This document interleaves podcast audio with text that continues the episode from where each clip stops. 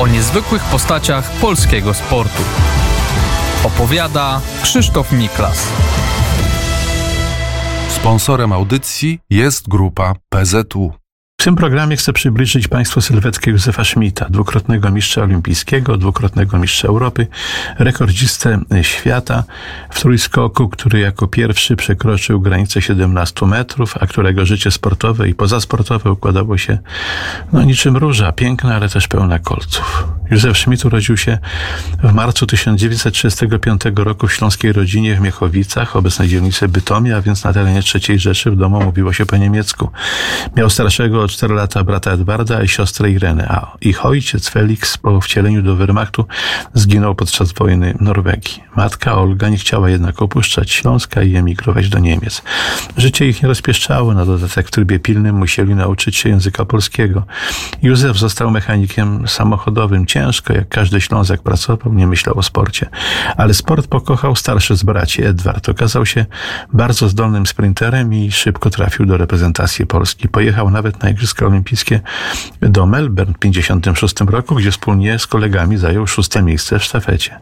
I to dzięki niemu właśnie Józef, mając już lat 20, zaczął trenować y, sprint, a szybko się okazało, że jest niesamowicie skoczny.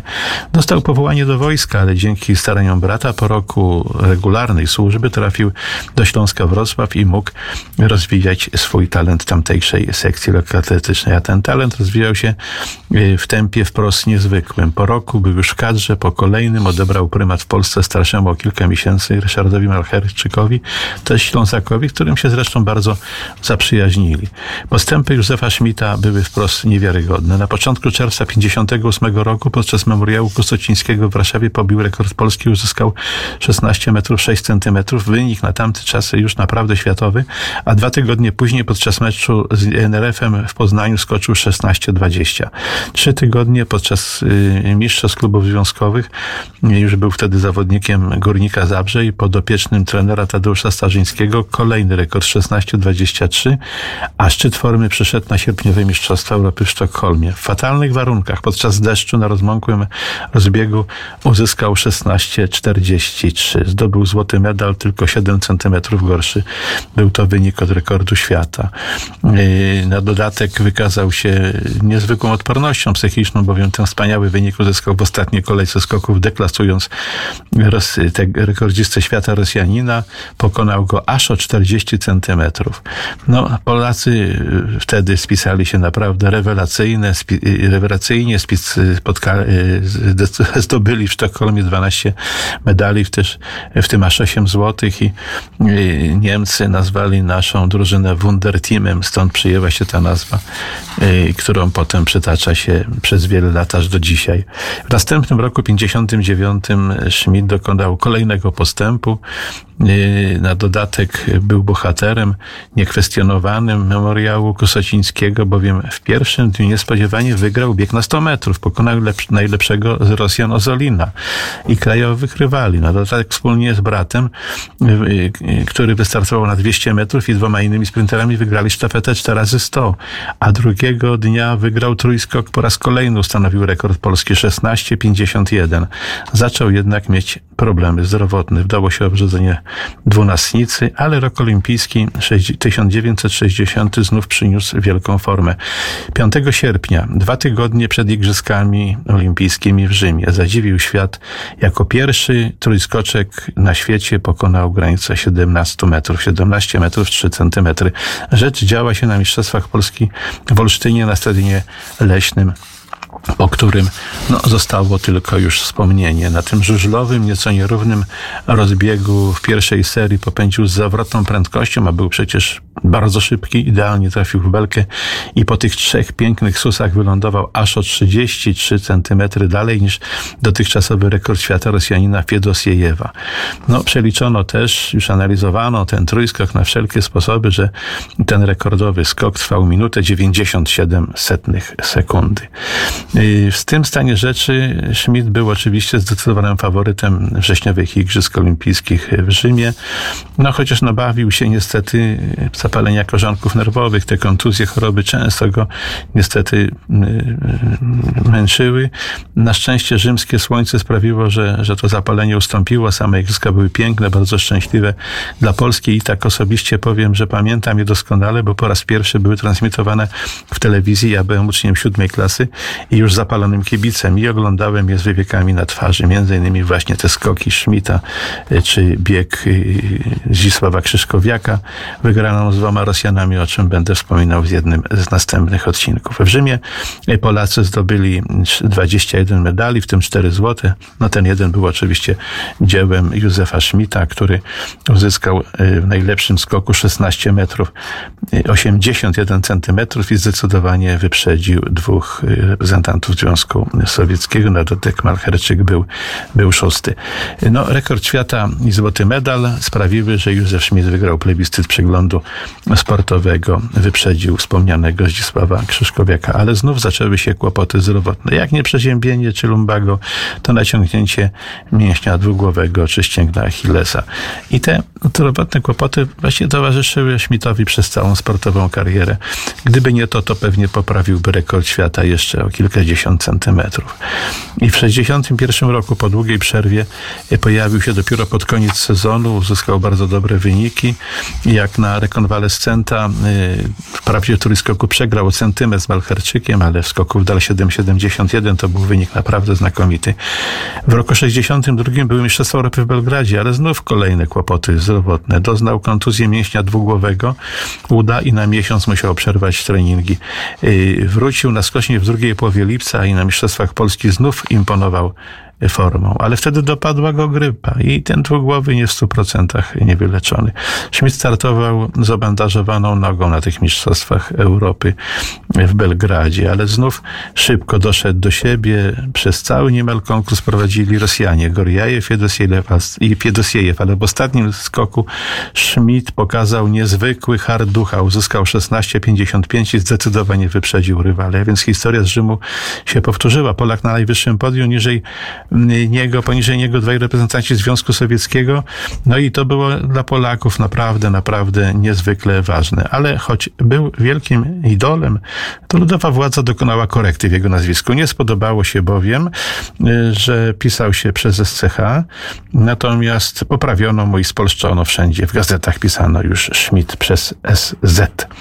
W kolejnym 63 roku miał mniej problemów zdrowotnych, ale y, wykazywał dobrą formę oczywiście. Na Mistrzostwach Polski już zyskał 16,99.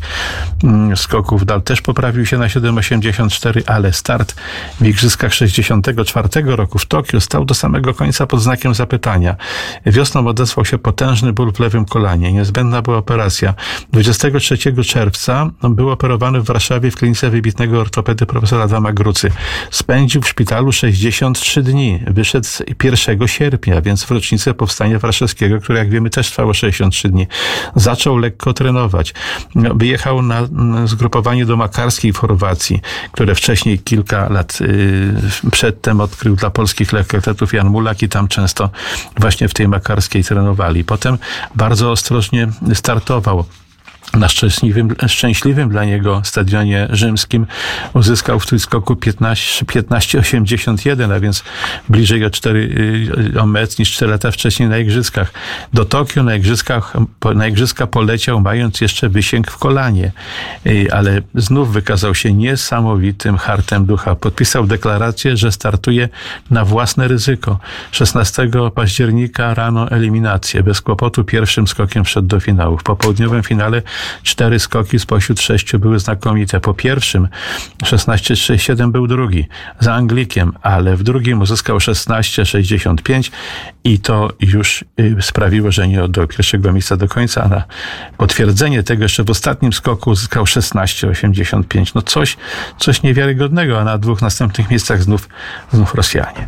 Bez wątpienia był największym bohaterem polskiej ekipy olimpijskiej. Wygrać igrzyska z nie do końca wyleczoną kontuzją, na dodatek ze znakiem znakomitym wynikiem. To było coś naprawdę niezwykłego, coś fantastycznego. W kraju był fetowany. Premier Cyrankiewicz wpiął mu nawet w klapę y, order sztandaru pracy pierwszej klasy. No, to już było bardzo w PRL-u wysokie, najwyższe chyba odznaczenie. Tylko budowniczy Polski Ludowej chyba było wyższe. Wcześniej miał sztandar pracy drugiej klasy, krzyż oficerski Order Odrodzenia Polski. No, po raz drugi wygrał plebiscyt na najlepszych spor- polskich sportowców. No, w 66 roku kolejne Mistrzostwa Europy. Chciał zostać po raz trzeci mm, mistrzem kontynentu, ale na dobrą sprawę bardziej nadawał się na szpital niż na stadion. Zwijał się z bólu, pojechał, ale pojechał z bólem. Był piąty za młodszym kolegą Janem Jaskulskim. Schmidt jednak się nie poddawał. W kolejnym roku, 67, uzyskał kilka obiecujących wyników, sposobił się do trzecich Igrzysk Olimpijskich z Meksyku. W Meksyku szy- szybki tartanowy rozbieg, wysokość, na jakiej położony jest Mexico City sprawiły, że skoki były długie, stały nie na niesamowite wysokim poziomie. Józef Schmidt nadal był rekordzistą świata do tych igrzysk. Po raz trzeci wystartował w finałowym konkursie, uzyskał 16,89, ale dało mu to dopiero siódme miejsce. Aż pięciu zawodników uzyskało wyniki lepsze od rekordu Schmidta. Najlepszy z nich Saniejew ze Związku Sowieckiego 17,39. Startował jeszcze przez trzy, przez trzy sezony. Wygrał Mistrzostwa Polski. Łącznie w trójskoku był mistrzem kraju 10 razy, ciągle e, silnym punktem w reprezentacji.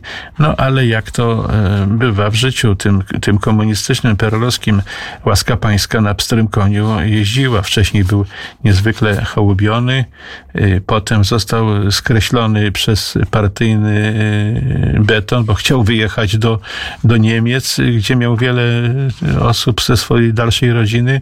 Jakoś w 75 roku jesienią udało mu się dostać na kibicowski wyjazd, na wycieczkę, na mecz z Holandią do Amsterdamu, stamtąd przenieść się do Niemiec.